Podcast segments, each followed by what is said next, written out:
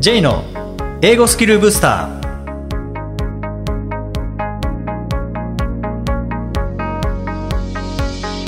こんにちは J こと早川浩二ですこんにちは、アシスタントのあきです。この番組は旅行や仕事で英語を使えるようになりたい方、TOEIC などの資格試験の勉強をしている方、英語学習へのモチベーションを高めたい方にスキルアップのコツをお伝えしていく番組です。J さん、今回もよろしくお願いします。よろしくお願いします。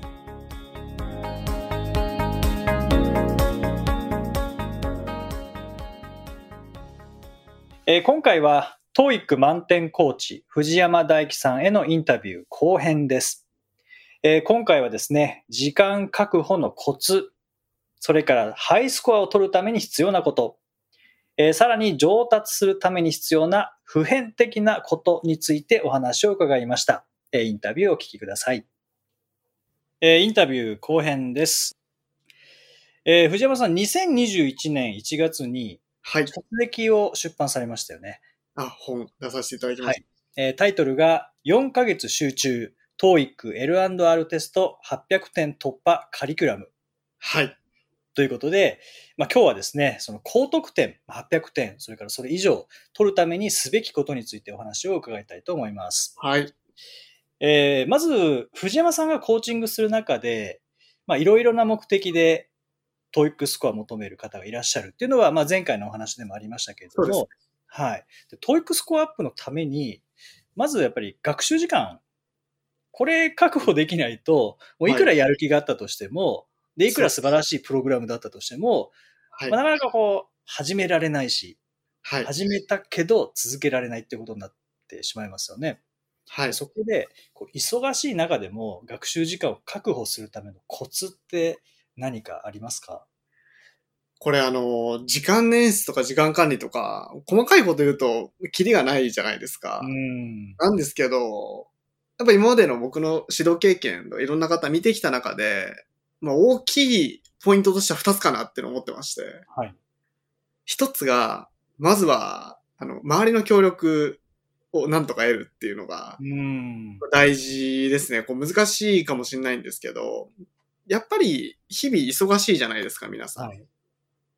だからとにかくこの3ヶ月間だけは、例えば、あの、旦那さんとか奥さんとかいらっしゃる、まあお子さんとかいらっしゃる方もいると思うんですけど、のこの3ヶ月でとにかく結果出して、後で恩返しするから、ちょっとだけこの自分の担当の仕事、ここだけ任せられないかなとか、かそういう意味での、こう、ちょっと自分の日々の義務としての負担を減らせるような協力関係を作れてる方は強いですね、やっぱり。うん。時間もできるし、責任感、やんないとっていう気持ちがすごく強まるので、これできたら強いな、時間が捻出できるなっていうのが一個で。で、二つ目は、やっぱり朝の時間、どれだけ取れるかっていうところです。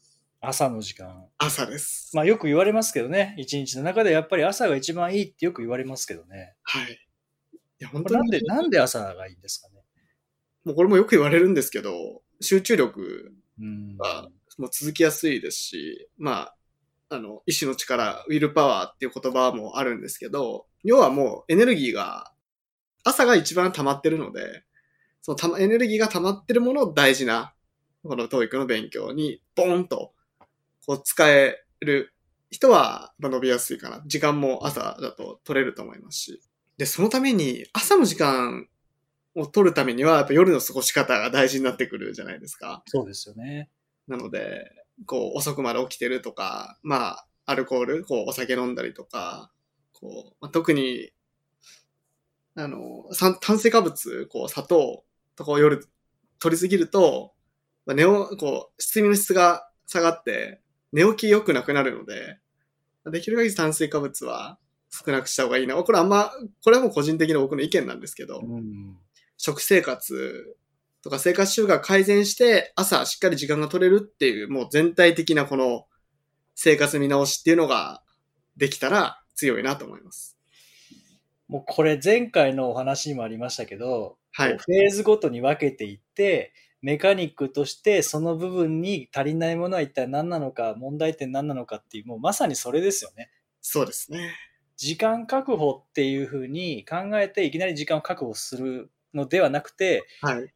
まず時間確保するための準備が必要なんですね。あそうですね。ああ。なんか今パッと思ったのが、例えば走り高跳びであれば、結局高く飛べばいいんですけど、はい。高く飛ぶためにはジャンプ力だけじゃなくて踏み切りも大事だし、はいその踏切で最高の踏切をでバンと飛ぶためには助走が大事だし、その助走、最高の助走をするためには体調も大事だし、そのためには睡眠も大事ですみたいな感じで、もうとにかくこう分解していって、はい。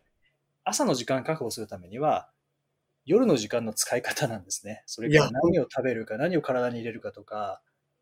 なんかこれ、僕は今、まあ、通ってるとかお世話になってる生体の先生がいるんですよ。か体とか。はいはい割とこうエネルギーを使って、気、気候っていうんですかね、気を使ってとか、まあなんか、こう、調子整えるために、こう、生体院通ってるんですけど、そこの先生が言ってたことがすごく、まあ印象的で、はい。原因の原因の原因の原因まで見ないと、本当で、治らないんだってことを言ってて、うわー、深いな。それ深いですね。はい。で、例えば、その分かりやすい例だったんですけど、肩が痛くなりました。はい。一週間前に肩が痛くなりました。って、なったとするじゃないですか。じゃあその一週間前何したかっていう原因を見ていくと、あ重いものを持ち上げた。うん。で、原因が分かったとするじゃないですか。で、そこで考えるのはやめちゃダメで、うん。でも、一週間前に同じぐらいの重さ、ないしはそれより重いものを持ち上げた人って多分日本中たくさんいるんですよ。うんうん。なのに、ある人は肩は痛くななってない。でも自分は肩が痛くなったってなると、そこに原因はないんですよね。重いものを持ち上げることによって肩が痛くなったその原因はどこにあるのかって探していって、で、ガーッとこう深めていくと、実は小さい頃のでき、ある出来事が原因だったとか、もうそういうふうな、本当こう想像もつかないようなところに行き着いたりするっていうことを言ってて。だからそこのもう、なぜなぜなぜ、こう原因原因原因原因で、あ、これが自分の生活をくる、リズムを狂わせてたのかとか、そういうところまで見れたら強いですよね。これって、すぐできるもんですか？いや、これがですね、あの、なので、もはや、トーイックの勉強っていうのは、まあ、超えてくる領域になってくるじゃないですか。そうですね。なので、まあ、そこまでできたらもう、より一層いいんですけど、うん。まあ、2個ぐらい。なんで朝起きれないのか、夜これやってるからだ、じゃあこれはどうやったらやめられるかなぐらいの、まあそこでひとまずは、なるほど。なんかその深くまでやったらもう、 TOEIC っていうのを超えても、なんかもっとこう自分のこう能力とか開花していくんで、うんまあ TOEIC 終わったらそういうのも向き合っていっていただきたいなと思って、そういう、まさに自己啓発的な、はい。なんかお伝えしたいことがたくさんあるなっていうのは、なるほどね。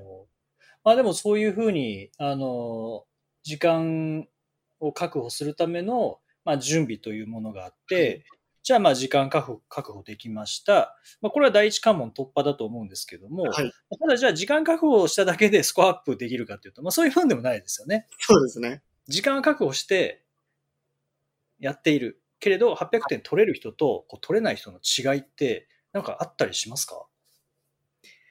なんかここも前回の話とすごい被るんですけど、そのやっぱ丁寧に一個一個パーツを見てるかっていうところに行き着くんですよ。あの、うんうんうんやっぱさ1日3時間勉強したっていう人でもやっぱ2パターンいて、ただ机に座ってただけになってる人もいるわけですよ。うんうん一方でちゃんと単語100個覚えれたっていう人もいて、同じ3時間でもこう質が全く違うわけですよ。うん。うん。なので、本当の意味で知識を増やせてるか、だから解けない問題がちゃんと頭の中で論理的に考えて、あ、これはこういう文法のルールがあるから、これは正解なんだって、この、ちゃんと根拠を持って論理的に考えて、根拠を持って正解できる問題が増えてるかどうか。はい。でそういうちゃんとこう積み重なってるかっていうのが、ちゃんと認識、自分で認識できて積み重なってるなって思えてる人は、問題なく伸びていきますね。うん。それって自分で理解するためには、あ、今日の3時間はただ座ってただけの3時間だったら、まあもちろん問題解いたり、解説確認したりはししてると思うんですけど、あ今日の3時間はちょっと問題解いてるだけだったなとか、お今日の3時間は結構、あの、濃い3時間、有意義な3時間だったな、知識もついた、スキルもついたなっていうのを、どうやって自分で判断したらいいですか？俺結構自分でって僕もその先生、はい。昔学校の時に、あの女性の先生に言われるまでって分かんなかったんですけど、うん。やっぱそういう風なのが大事なんだって、まず知識を、はい。まずは理解していただいて、はい。あとはちゃんとこう、まあ、単語、まあ、単語カードって話もしたんですけど、はい。単語カード復習して言えてるようになってるかどうかっていうこの、あの、実際にテスト形式で試してみるっていうことをしないと多分わかんないです。知識がついてるか。。はい。そうか。じゃあ、細かいところを学習するときも細かいところを意識して学習しなきゃいけないし、知識がついたかどうかっていうのも細かくチェックしていかなきゃいけないっていうことですね。あ、本当に本当そうだと思います。ああ。じゃあ、勉強法っていうのはもちろん大事だけど、はい。それを身についたか身につかないかとか、どうすれば身についたか身につかないかが分かるかっていうところも考えながらやらなきゃいけないってことですね。あそうですね。単に時間をとって取り組むだけでは、まあ運が良ければ上がるとは思いますけど、はい。再現性がないですもんね、そこには。そうですね。本当再現性ないです。うんやっぱり自分に、まあ、これ、あの、ラーニングピラミッドみたいな概念あって、一番定着するのが、まあ、ジェイさんご存知だと思うんですけど、一番定着するのって人に教えることって言われてるんで、はい。で誰かに、まあ、自分がこう身につけた文法のルールとかを誰かに説明できたら絶対定着するわけですよ。うんうん。なんですけど、まあ、そういう人がいないんだったら、まあ、セルフレクチャーで、自分に頭の中でちょっと問題出してみて、あの単、英単語思い浮かべて、あ、この意味だったって、こう自分に、こう答え、教えてみる。そういう、その、こういう細かい作業なんですけど、あの、こういうのができたら、なんか伸びていくなってうん。思いますね。なんかこれもずっとセールスの時も意識してました。こう、流れを覚えて、頭の中でシミュレーションして、うん。イメージして、こう、自分に、で自分を教えるみたいな。それがスムーズにできるようになっていったら、じゃあ身についてるんだなっていうのは言えるっていうことですよね。はい。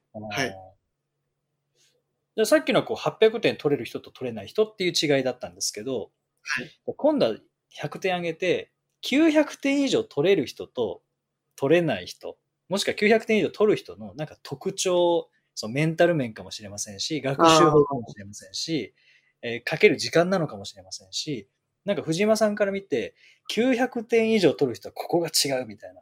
ここが違あう、900点以上みたいななんかありますか？えっとですね。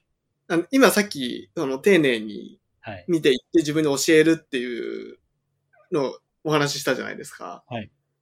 これを信じて続けられる人ですね。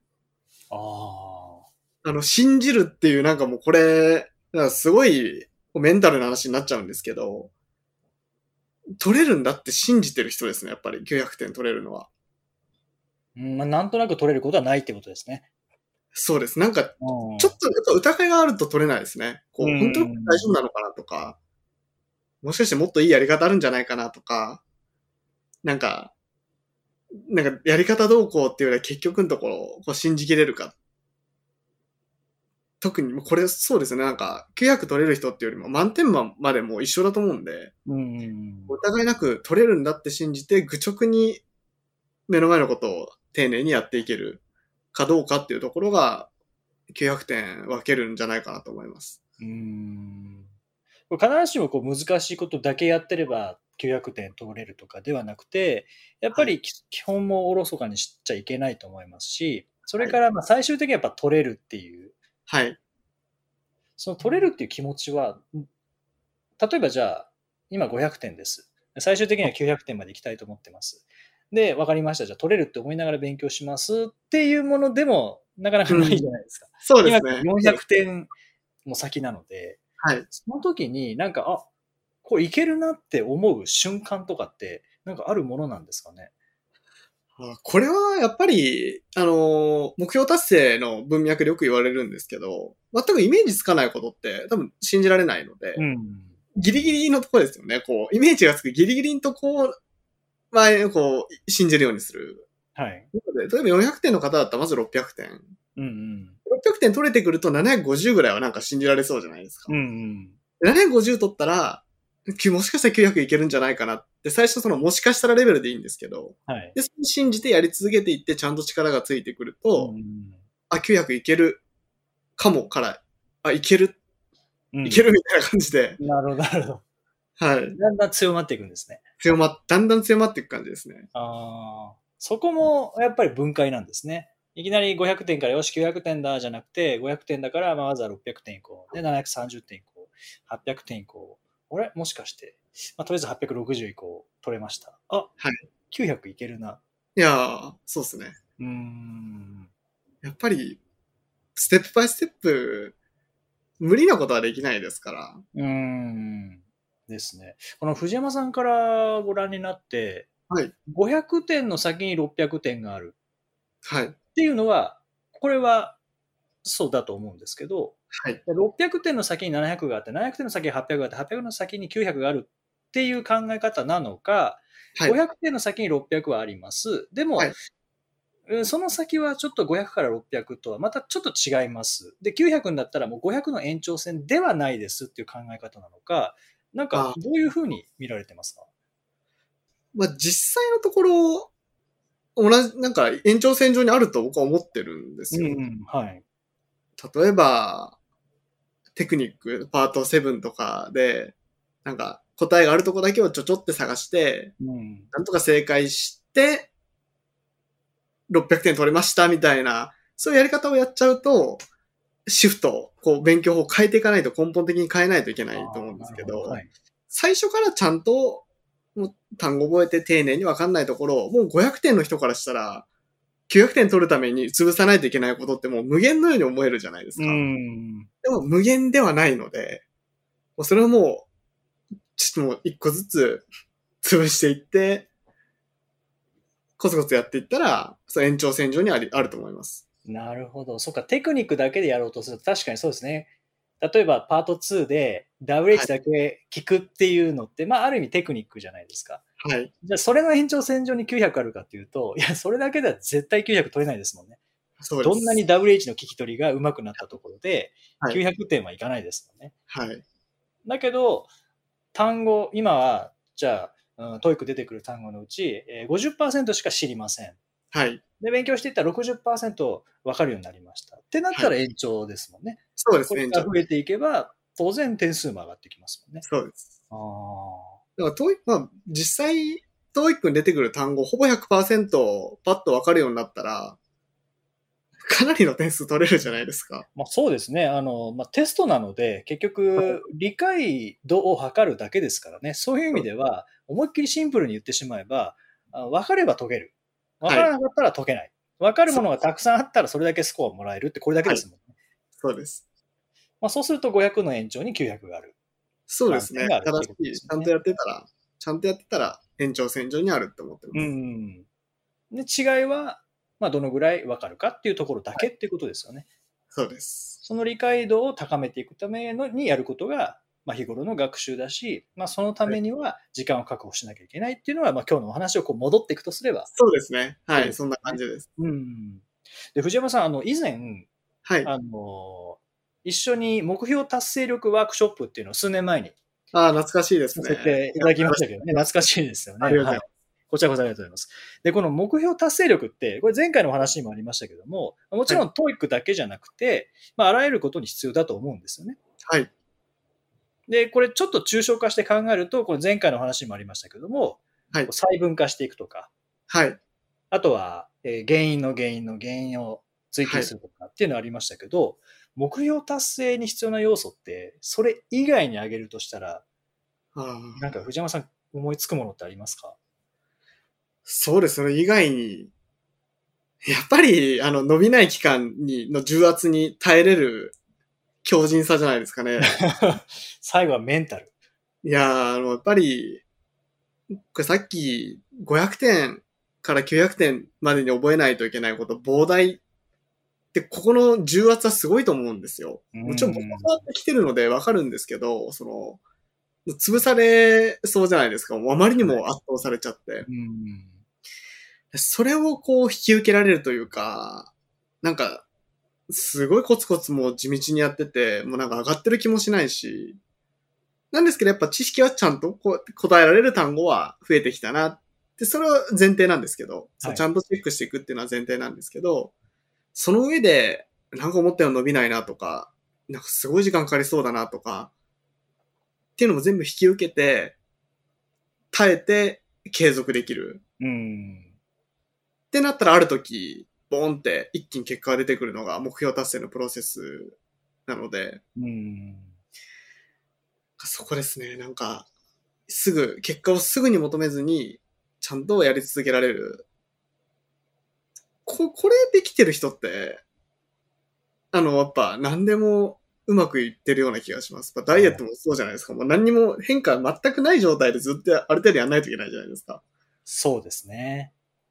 なので、そうですね、なんか、何でもそうだと思うんですけど、もう僕のセールスとか営業の時も、全く結果とか1ヶ月2ヶ月とか出なくて、しかも固定給がなかったりすると、もう、給料ももらえない中でもう練習だけで1ヶ月2ヶ月やるっていう、ここでほとんどの人辞めるんですよ。はい。でもここをやめなかなくて、しっかり結果出るまで続けられた人ってもう、こう、計り知れないぐらいのものを得られるというか、うん。だからもうそこまでなんとか言ってほしいなっていう思いで、まあ、常になんかコーチングとかするときは話すようにしてます。これってでも、多分頭では分かっている。それは分かっている。即効性ないのは分かってるんだけど、やっぱり1ヶ月結果出なかったら、もしかしたら自分がやってることは、結果が出ないことをずっとやってるんじゃないかって、なんかやっぱ思っちゃうと思うんですよね。はい。なんかそれでも、やっぱり結果が出ない期間って、やっぱ誰しもあるじゃないですか。はい。その、これはなんかもしかしたら意味のないことをずっとやり続けてるのかもしれないっていうふうに思わずに、はい。いやでもここまでずっとこれ、ここまでやってきたんだ。これからも、今はすぐ明日、明後日は結果出ないかもしれないけど、これをやってれば必ず結果につながるんだっていうふうに思える気持ちって、どどうやって持ったらいいんですかね？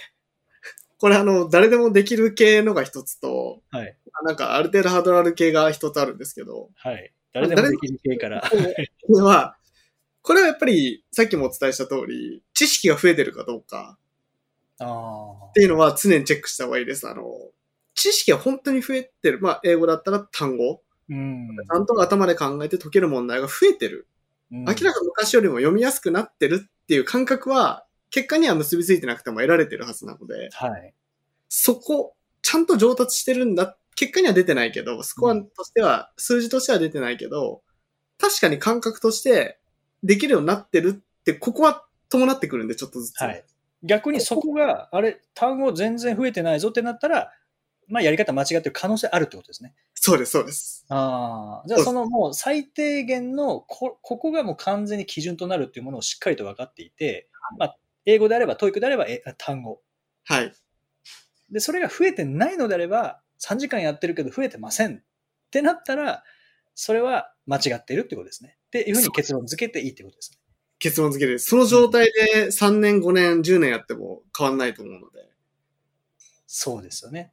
だけど、点数に現れてないけど、あ、確かに、1週間前から比べる、1週間前この単語知らなかったもんな。こっちも知らなかった。今普通に出てくる。ってなったら、スコアは変わってないけど、問題の正解率も変わってないけど、知識が増えてるっていうことですよね。そうです、そうです。パート5とかで、もうよく聞くんですけど、パート5で、あ、なんかわかんない単語減ってて、読みやすくなったんだけど正解率下がっちゃった。だったらもう、しっかり考えて、今まで当てずっぽでやってたのを考えてといて時間がなくなっちゃってるとか、いろんなことが考えられるんで、ちゃんとその感覚は正しいわけですよ。その、うん読めるようになってる。これ信じてもらって、継続。ちゃんとふ知識が増えてる。できるようになってるっていうのを踏まえて、信じてや、や、やれる、やるっていうのが、まあ一つ、っていうのはまあ、だ自分でできる方なんですけど。うんあ藤山さん、あの、じゃあ、営業についてのそれって何ですか？ちなみに。あなんか、全然売れません。なんかもうはい1ヶ月、2ヶ月売れません。でも頑張ってるの売れませんってなった時に、上達してるかどうかって、どこで判断したらいいですかね？藤山さん、どこで判断されてました？あすみません、ちょっとこれ、このあたりの話ちょっと熱くなっちゃうんで、ちょっと、申し訳ないんですけど、これトークスクリプトをまず覚えてるかどうかってところからですね。トークスクリプト。こう言わないといけないことをちゃんと暗記できてるかどうかなんですよ、最初って。うーん。だから、暗記した流れを頭で理解して暗記した上で、あとは表現力になってくるんで、うーん。そもそも暗記さえできてないのに、どんだけ、ただ読んでるだけで覚えてなかったら意味ないので、うんうんうんうん。そういう意味での営業に関しては知識ですね。そのスクリプトをちゃんと覚えて、その順番通りに言えるかどうかっていう。そうか、そうですよね。それって、だってちゃんと練習すれば、今日よりは明日の方が上手くなるはずですし、一週間後の方が上手いはずですもんね。そうです。で、一週間前よりは今の方が上手いはずですもんね。売れていたとしても売れてなかったとしても。なるほど。そういうのは全てにおいて、そういう基準となるものがあるんですね、きっと。はい。やっぱ知識だと思います。うーん。やっぱ営業やってて、ずーっと時間かけてるのになかなか成果出ない人って、いつまで経っても商品覚えてなかったりとか、こう、販売してる商品特性の細かいとこを、あー、えーっと、とかって言っちゃうんですよ。はい。でもそれ表現力とかもその売れる売れない以前の問題で、そこを覚えないことにはうーん。違和感が出ちゃうので、まあ知識。そうですね。なるほど。まあ、英語に関しては単語、セールスに関してはトークスクリプト。まあ、両方知識ですもんね。知ってるか知らないかですもんね。はい。これがじゃあ誰でもできること知識が増えてるかどうかっていう基準で、ですね。じゃあそのハードル高い方お願いします。これはもう、先生をつけるってことですね。ああ。もうやっぱ、これは一番早いですね。あの、まあそうですね。あの、時間とお金の投資は必要になりますけれども、無駄なくピンポイントで、で、やらなきゃいけない環境をはい。強制的に作ることができるっていうことですかね。一番早いですね。なので僕も、前者のこう知識を増やすって、割とまあ大変というか、不安もやっぱ100%の、100%不安が消えることはないので、こう自分でやってると。でも僕はもうなんかそれはもう大変なんで、もう今は何やるときも必ず先生つけてますね。うーん。瞑想、なんかこう、内面を整えようと、瞑想を習うときも先生だし、こう、体の栄養とか、健康状態をっていうときも先生、もう必ず誰か誰か先生に教えてもらうっていうのは、もうそれは一番早いし確実なので、うーん。まあコストは投資して意識はしてますね。うん。まあ特にやったことないことをやるっていうこの01のところって、はい。やっぱり独学では結構厳しい部分ってありますもんね。はい。1から2とかだったら、なんか、あ、01でこういうことやったから、じゃあ、おそらくこれをやれば、さらにレベル上がっていくだろうなってわかるかもしれないですけど、そうですね。これで正しいかどうかわからないとか、やり方わかんない、本見て、なこんな感じかなっていうだけだと、はい。やっぱり限界がありますよね。いや、そうですね。あー確かにそうです。藤山さんがこう先生選ぶ時の基準ってあるんですか？これなんか、なんかあの、いくつかチェックリスト作って、チェックチェックとかやってるわけじゃないんですけど、ああ。うん、なんかこれフィーリングなんですよね。うんなんか、やっぱ話してみて合うかどうかって一番大事だと思います。まあそこはやっぱり最終的に人間関係ですもんね。人間関係ですうん。最初なんか30分でも喋ってみて、うんあ、なんかすんなり入ってきそうだなっはい。てまず感じて、あとはまあ実績、客観的な実績を見て、うんうんもうその業界でナンバーワンじゃなくても実績があって、あ、うんこの人は合いそうだなっ。ていうなんかこの基準ぐらいですかね。うん。じゃあまあ一言で言うと、この人から教わりたいかどうかっていうところですかね。あ、そう、そうですね。そういう感じです。それ分かりやすいですね、基準。で、はいこの人信じられるかどうかっていうところにつながりますもんね。そうですね。そうすると言われたことを素直にできますもんね。はい。なんかちょっと、なんかこの人言ってることちょっと違うんじゃないかなと思いながらできるかっていうとなかなかできないですもんね。そうですね。うん。そうすると、その、信用だったりとか、信頼だったりとかっていうのが、まあ最終的な決定事項っていう感じですかね。はい。はい。で、実際、あの、藤山さん、あの、もうメルマガ出されたりとか、まあコーチングされたりとかって、もう本当に幅広く活動されてますけども、はい。藤山さんのそういう提供されているサービスとか、はい。まあ、メルマガとか、まあ、YouTube ライブとか、はいまあされてますけど、ね、そういうのにあの興味持たれたリスナーの方って、どこで情報を得ることってできますか？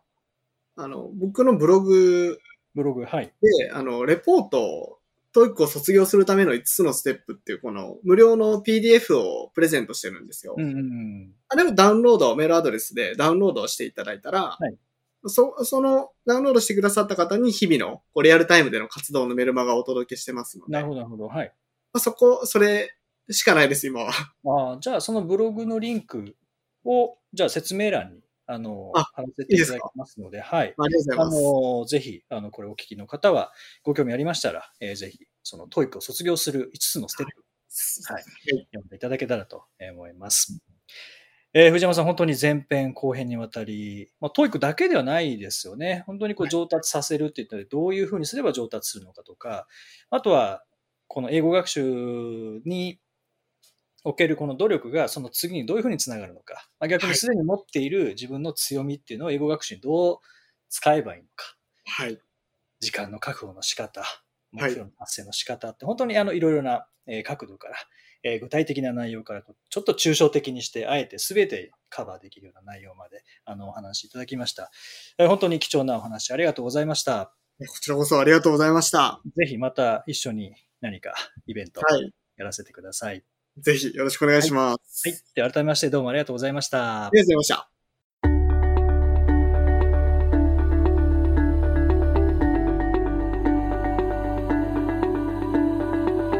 Useful expressions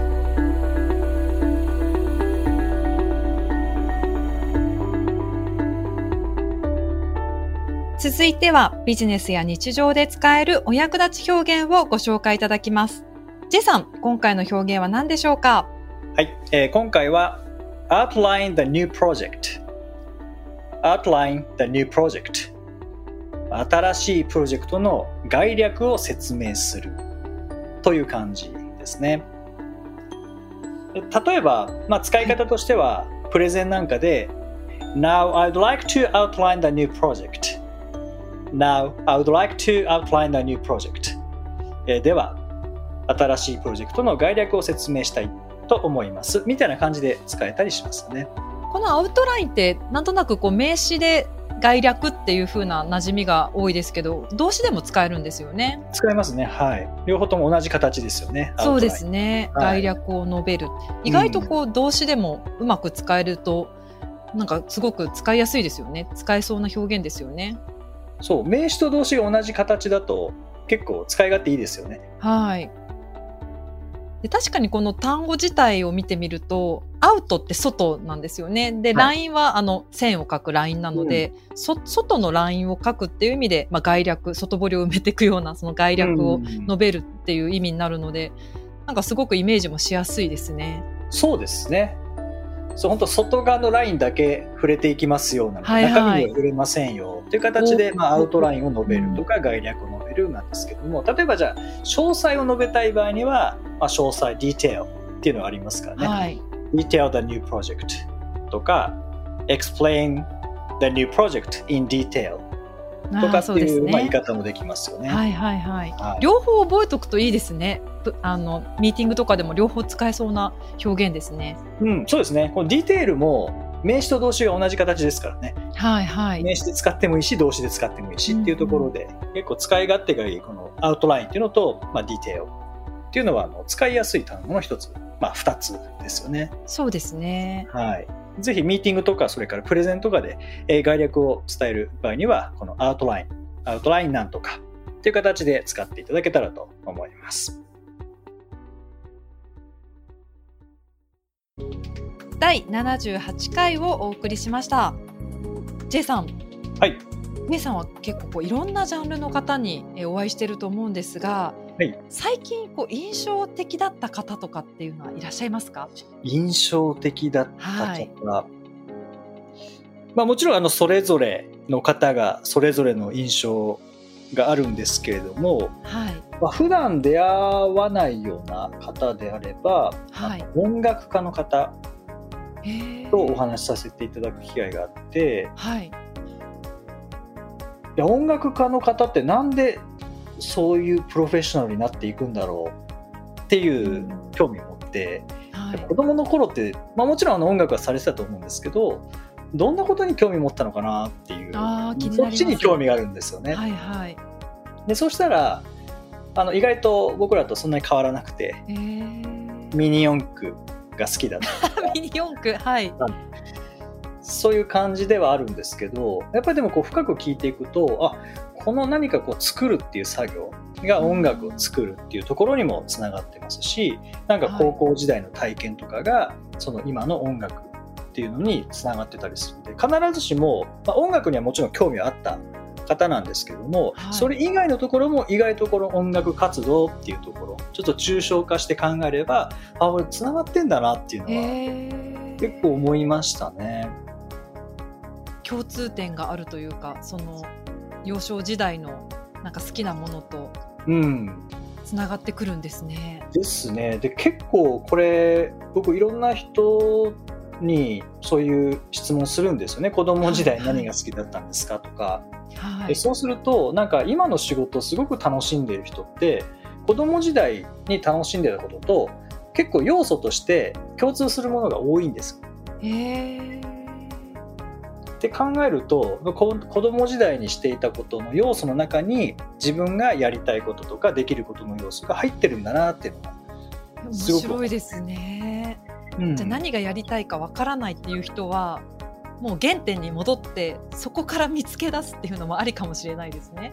そうですねあのそれおすすめですね例えばじゃあ野球が好きだった人はじゃあみんな野球選手になりたいかっていうと、まあ、もちろんなりたかった人は多いと思うんですけどもじゃあはい。みんななれるかっていうと、なかなかそうじゃないですよね。そうですね。うん、でも実際じゃあ野球が好きだった理由は何だろう？って考えるとそのみんなでワイワイ一つの目標に向かって勝利というものに向かって、えーで自分の、えー役割をしっかりと演じてそして次につなげるとかなんかその辺が好きだったとかなんかそういうの見えてくるんですよね。そうするとそういう人にとってはじゃあ一人で黙々とやっていくとその野球で培ってきたそれそのスキルって活かせないですよね。それよりもじゃあチーム戦で何かを作っていくとか、チームで何かやるっていう方が合ってる可能性があるってことですね。っていう感じですよね。はい。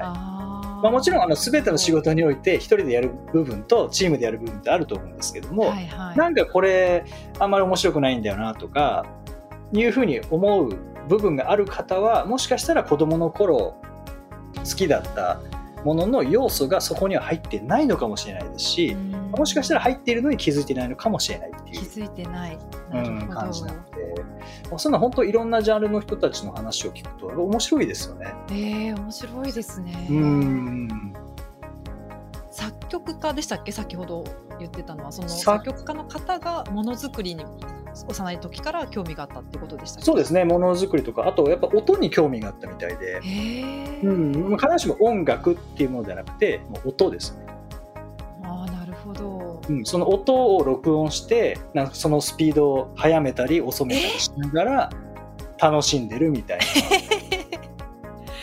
ああちょっと特殊な遊びですねそう。それであのその方はクラシックみたいなそういう音じゃなくて電子音が好きっていうことをお話しされていてえ電子音好きってことはゲーム大好きだったんじゃないかなと思ってで聞いてみたらゲーム大好きだったみたいです。ね、ああ、うん、もしかしたら確かにあゲームの音が電子音なのでそこから入っていったのかもしれませんねね。みたいな話はされてましたねあじゃあそもそもそのゲームが好きっていうふうに表面的には見えていてもいやゲームそのものも好きかもしれないけれどもそこから発せられるで電子音が好きっていう場合があるってことですね。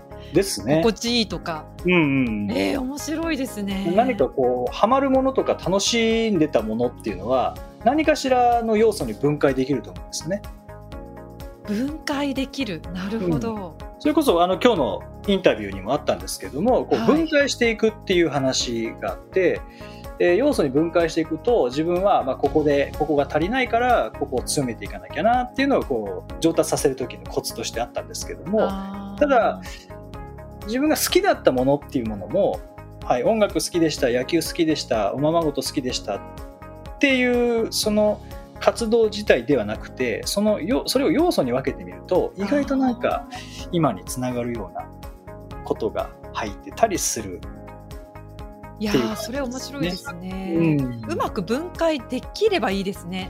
これ例えばおままごとってなった時にもなんでしょうね。演じるのが好きとかそういうことに分解できるんですかね。できますね。演じるっていう結局何してるかっていうと演じてるんですよね。